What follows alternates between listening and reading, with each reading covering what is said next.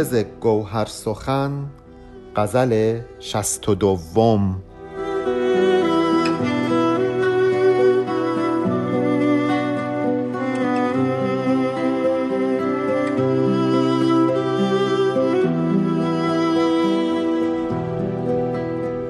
اگرچه عرض هنر پیش یار بی ادبی است زبان خموش ولیکن دهان پر از عربی است.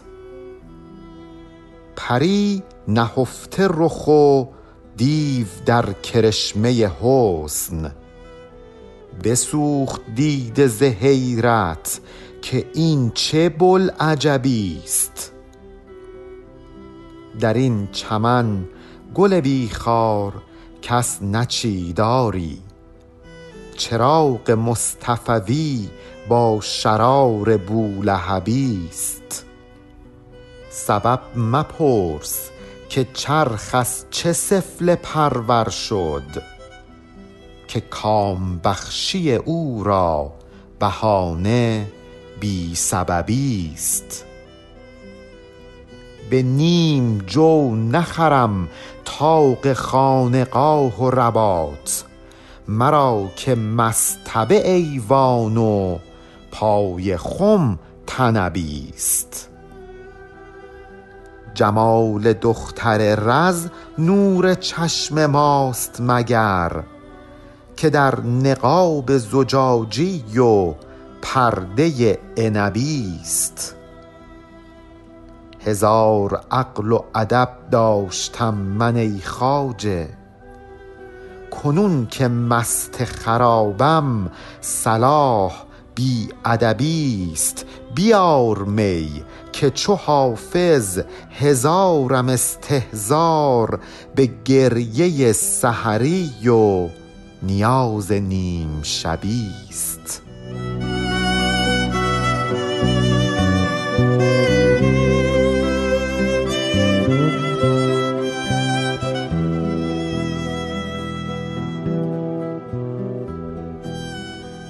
شاه شجاع به زبان فارسی و عربی شعر می گفته و اتفاقا یک شعر عربی سروده و از شعرای دربار درخواست کرده که از این شعر عربی او استقبال کنند. یه شعری حالا شبیه این بگند یا از مطلع این شعر استفاده کنند و اونها هم یک شعر به زبان عربی بگند.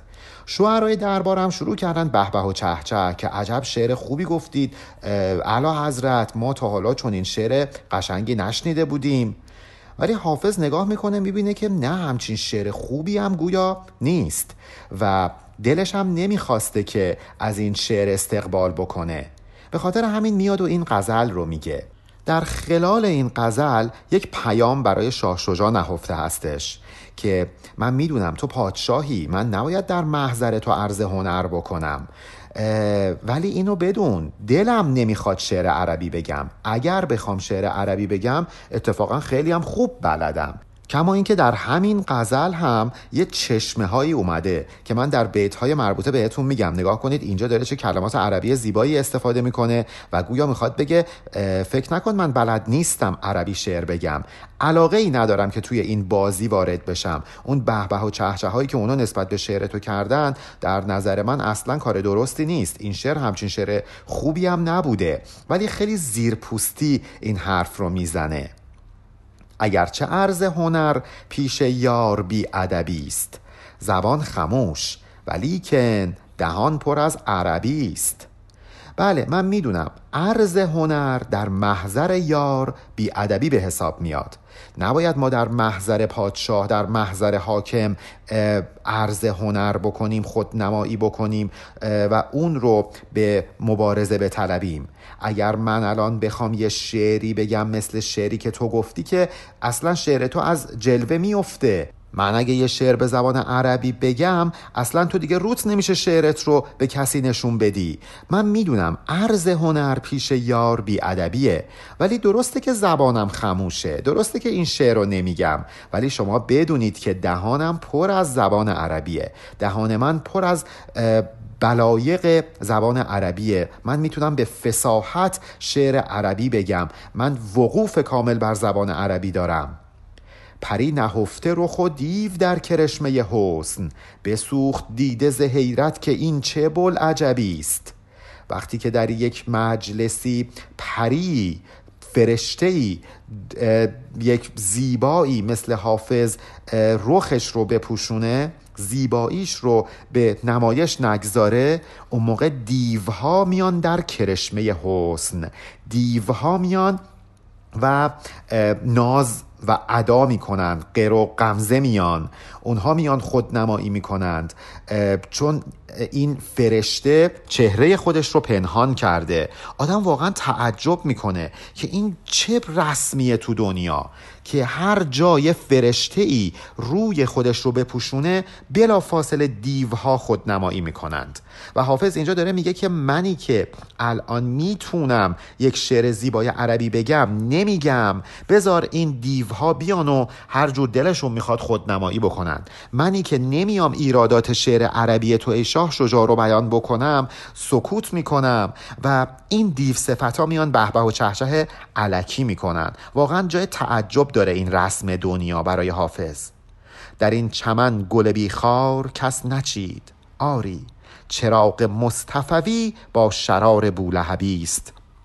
من بارها هم در شرح مصنوی و هم در دیوان حافظ این نکته رو عرض کردم که در این دنیا هیچ چیز مطلقی وجود نداره. همه چیزهایی که توی این دنیا هستن نسبیان. نسبتی از خوبی و نسبتی از بدی دارند. و حافظ همینجا داره همین موضوع رو بیان می‌کنه. میگه توی این دنیایی که ما زندگی می‌کنیم گل همراه خاره. کسی نمی‌تونه یه گلی پیدا بکنه که خار نداشته باشه. کسی نمی‌تونه یه چیزی پیدا بکنه که خوبی مطلق باشه. یا اصلا بدی مطلق باشه. همه چیز جنبه هایی از خوبی و بدی داره. کما اینکه ما در شریعت اسلام هم می‌بینیم که ما توی اسلام هم ابو علی سینا داشتیم و هم داعش داشتیم هم طالبان داشتیم هم نمی‌دونم فرض کنید فرقه اسماعیلیه رو داشتیم هم صفویه داشتیم هم عثمانی داشتیم خلافت عموی داشتیم خلافت عباسی داشتیم و در مقابل ملا صدرا داشتیم علامه طباطبایی داشتیم. ببینید این اسلامی که اومده هم مطلقا برای ما نتایج مثبت به همراه نداشته. مگه شما می‌تونید بگید که داعش زاییده اسلام نیست؟ اونها از همین احکام اسلامی این کارها رو در میارن و انجام میدن.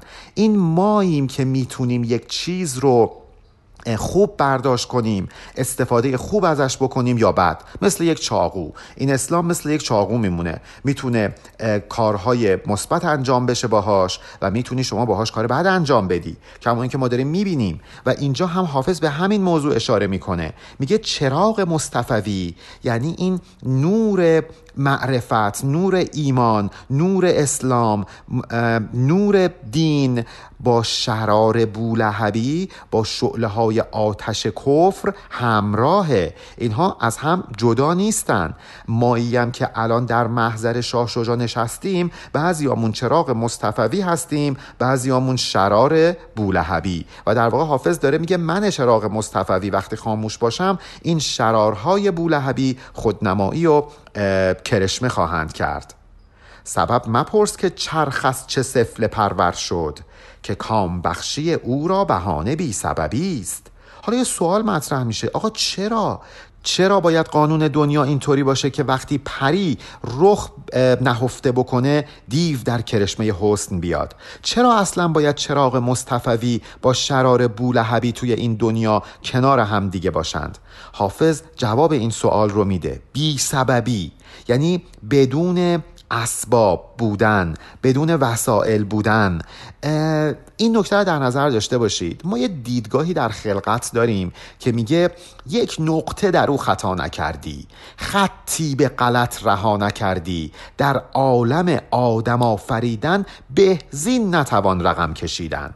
یعنی این دنیا انقدر خوب خلق شده انقدر عالی خلق شده که امکان نداره از این بهتر بتونیم خلقش بکنیم. این یه دیدگاه. ولی یه دیدگاه دیگه هم هستش که بیا تا گل برافشانیم و می در ساغر اندازیم. فلک را سقف بشکافیم و طرحی نو در اندازیم. این طرحی که توی این دنیا افتاده باید از اول بنا بشه. یه طرح نو لازم داریم. یعنی که یه جای دیگه حافظ میگه که آدمی در عالم خاکی نمی آید به دست. عالمی دیگر بباید ساخت. و از نو عالمی. یک دیدگاه هم اینجوریه. یک دیدگاه همینیه که حافظ جای دیگه هم گفته. ببینید دارم دیدگاه حافظ رو نسبت به خلقت بهتون میگم. حافظ یک جای دیگه هم میگه که پیر ما گفت خطا بر قلم سون نرفت. آفرین بر نظر پاک خطا پوشش باد. اونجا که پیر ما میگه که خطا بر قلم سون نرفته نه اینجوری نی اتفاقا رفته. این پیر ما داره خطا پوشی می‌کنه. آفرین بر نظر پاک خطا پوشش باد که خطاهای سون رو نادیده می‌گیره. از نظر حافظ این جهانی که ما درش زندگی می‌کنیم یک جهان کامل نیست. یک جهان ناقصه. اینجوری نیستش که ما این جهان رو کامل و ایدئال در نظر بگیریم. این بیت هم همین رو داره میگه. میگه کام بخشی او را بهانه بی سببی است. این جهان ما اسباب و وسایل کافی نداشته که بتونه بهتر از این تحویل ما بده. در واقع اگر شما سوال کنی که چرا این جهانی که درش زندگی می‌کنیم سفل پرور هست چرا آدمای دون و فرومایه به مقام و منصب می‌رسن ولی اون آدمای درست و حسابی می‌بینی در سختی دارن زندگی می‌کنن؟ آخه چرا؟ چرا این جهان سفل پروره؟ حافظ میگه که به خاطر بیسببیه چون این جهان اسباب و وسایل کافی نداره که درش ما بخوایم حق رو به حقدار برسونیم. اون آدم هایی که باید در جایگاه خودشون باشن رو در اون جایگاه حق خودشون قرار بدیم. بی سببی. یعنی بدون وسایل بودن بدون سبب بودن. فکر نکنید که اینجا میگه که که کامبخشی او را بهانه بی سببی است. یعنی اون بدون بهانه هر جو دلش خواسته کامبخشی می‌کنه. بعضیا این بیت رو اینطور معنا کردن ولی این معنای صحیحی نمی‌تونه باشه. ببینید این دنیا خیلی امکاناتش محدوده. ولی با این امکانات محدود شاید از این بهتر نمی‌شد ما جهانی خلق کنیم. دقت بکنید ما انسان ها یک توانایی های محدودی داریم. هیچ کدوم از ما نمی‌تونیم یک کوه از جا بکنیم. ولی با همین توانایی محدودی که داریم بعضیا بهترین استفاده رو می‌بریم ازش و بعضی ها نه اون رو تلف می‌کنیم. یه نفر میشه انیشتین از این عقل خداداری و این امکانات به نحو احسن استفاده می‌کنه و یه نفر هم نه میره در قهقرا و هیچ خیری به هیچ بنی بشری نمیرسونه. بنابراین حافظ میگه که این رسم دنیاست. اسباب و وسایل این دنیا اجازه نمیده که ما این دنیا رو سفل پرور در نظر نگیریم. به نیم جو نخرم تاق خانقاه و ربات مرا که مستبه ایوان و پای خم تنبیست من یه توضیح خدمتون بدم. مستبه یعنی سکو. یه مثلا پله مانند. یه سکویی که جلوی در میخانه بوده و هر کی می‌خواسته مثلا اونجا میشسته. یه صندلی خیلی حقیر شما در نظر بگیریدش. حالا در مقابل ایوان یک جای خیلی مجللیه که کسی که اونجا می‌خواد تو ایوان بشینه با کلی دبدبه و کپکبه میاد و اونجا جلوس می‌کنه. برای حافظ ایوان همون مستب است. همون صندلی میخانه است. همون سکوی جلوی در میخانه است. از طرفی یک جایی هست به نام تنبی. البته ما در این اشعار تنبی رو با ته دستدار نوشتیم ولی شاید باید این رو با ته دو نقطه می نوشتیم مثل طوفان که باید با ته دو نقطه نوشته بشه. مثل اتو که باید با ته دو نقطه نوشته بشه. به همین ترتیب اتاق. به هر حال تنبی یه راهرو بوده در خونه های قدیم که دو طرفش حیات بوده. سمت چپ و راست این راه رو هم حالا اتاق ها و نمی‌دونم اون قسمت های خونه بوده. خونه های بزرگ تنبی داشتن. خونه ای که دو تا حیات داشته. بین این دو تا حیات یه راه رو بوده این طرف و اون طرف راه رو اتاق بوده. این یه خونه خیلی مجلل بوده. حافظ میگه برای من تنبی یعنی این خونه مجلل همون پای خومه یعنی من اصلا انتظاری از این دنیا ندارم. من یه مستبه و یه پای خم داشته باشم برام به منزله ایوان و تنبی هست. فکر نکنید که من اومدم توی این دنیا که خیلی از نعمات دنیوی بهرهمند بخوام بشم. نه من یه انتظار خیلی کم از این دنیا دارم. همون مستوه و پای خم. یعنی همون میخانه. برای حافظ همین میخانه توی این دنیا کفایت می‌کنه. بنابراین به نیم جو نخرم طاق خانقاه و رباط حالا طاق چیه؟ طاق اون گچبری ها و arc هاییه که در سردر خانقاه ها و رباط ها می زدند رباط رو شما ترجمه بکنید کاروانسرا. کاروانسراهای خیلی لوکس. حالا شما می‌تونید الان رباط رو هتل پنج ستاره ترجمه بکنید. چون کاروانسرا یه جوری هتل به شمار می‌رفته دیگه. حافظ میگه من دنبال هتل پنج ستاره نیستم. اصلا برام ارزشی نداره.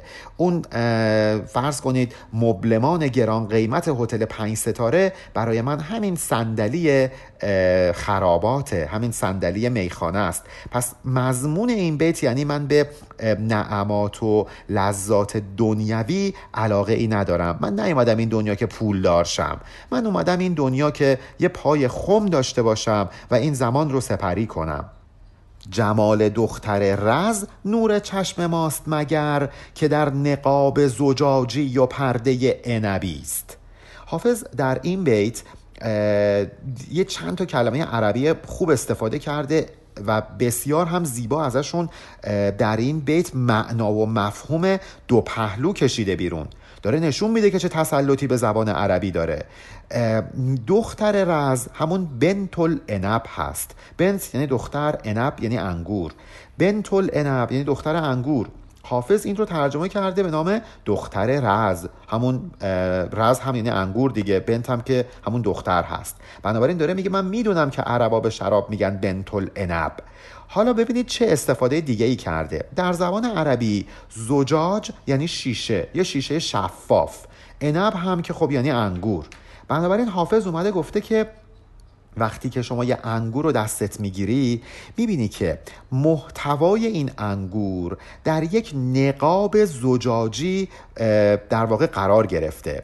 یک نقاب زجاجی همون پوست شیشه ای انگوره که شما محتویات انگور رو از شفاف بودن این پوسته می‌تونی استفاده کنی و ببینی. عین همین زجاجی در چشم ما زجاجیه وجود داره. از طرفی انب یعنی انگور در چشم ما هم پرده انبیه وجود داره. حافظ ببینید چقدر زیبا و دو پهلو از این کلمه زجاج و انبی استفاده کرده. در واقع داره میگه که نور چشم من همین شرابه. همین شرابی که وقتی انگور بوده در پوسته انگور مخفی می شده و وقتی الان به شکل شراب اومده رفته در شیشه زجاجیه و در یک شیشه شفاف سراحی قرار گرفته. مضمون بیت قبل دوباره داره تکرار میشه. تو بیت قبل گفتش که جایگاه من پای خم شرابه اینجا هم داره میگه اصلا نور چشم من شرابه. حالا شما هر طور دوست دارید این بیت رو معنی کنید. اگر دوست دارید این شراب رو شراب حقیقت و شراب معرفت در نظر بگیرید که نور چشم به ما میده دل ما رو روشن می‌کنه. اگر دوست دارید این شراب رو همین شراب سرخ در نظر بگیرید. اجازه بدید هر کس هر طور دوست داره از این ابیات لذت ببره. هزار عقل و ادب داشتم من ای خاجه کنون که مست خرابم صلاح بی ادبی است. حافظ میگه که من همیشه یک آدم موجهی بودم عقل و ادب داشتم جلوی خودم رو می‌گرفتم و هر حرفی رو نمی‌زدم.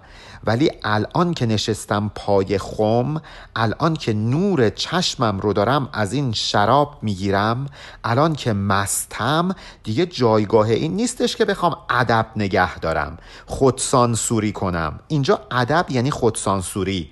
حافظ میگه من دیگه خودسانسوری نمی کنم می‌خوام یه چیزی بهتون بگم که شاید در حالت هوشیاری نمی‌تونستم بهتون بگم. فقط الان که مست هستم الان که ادب هستم. ادب بودن اینجا یعنی الان که خودسانسوری نمی کنم می‌خوام یه نکته بهتون بگم. حالا ببینیم اون نکته چیه.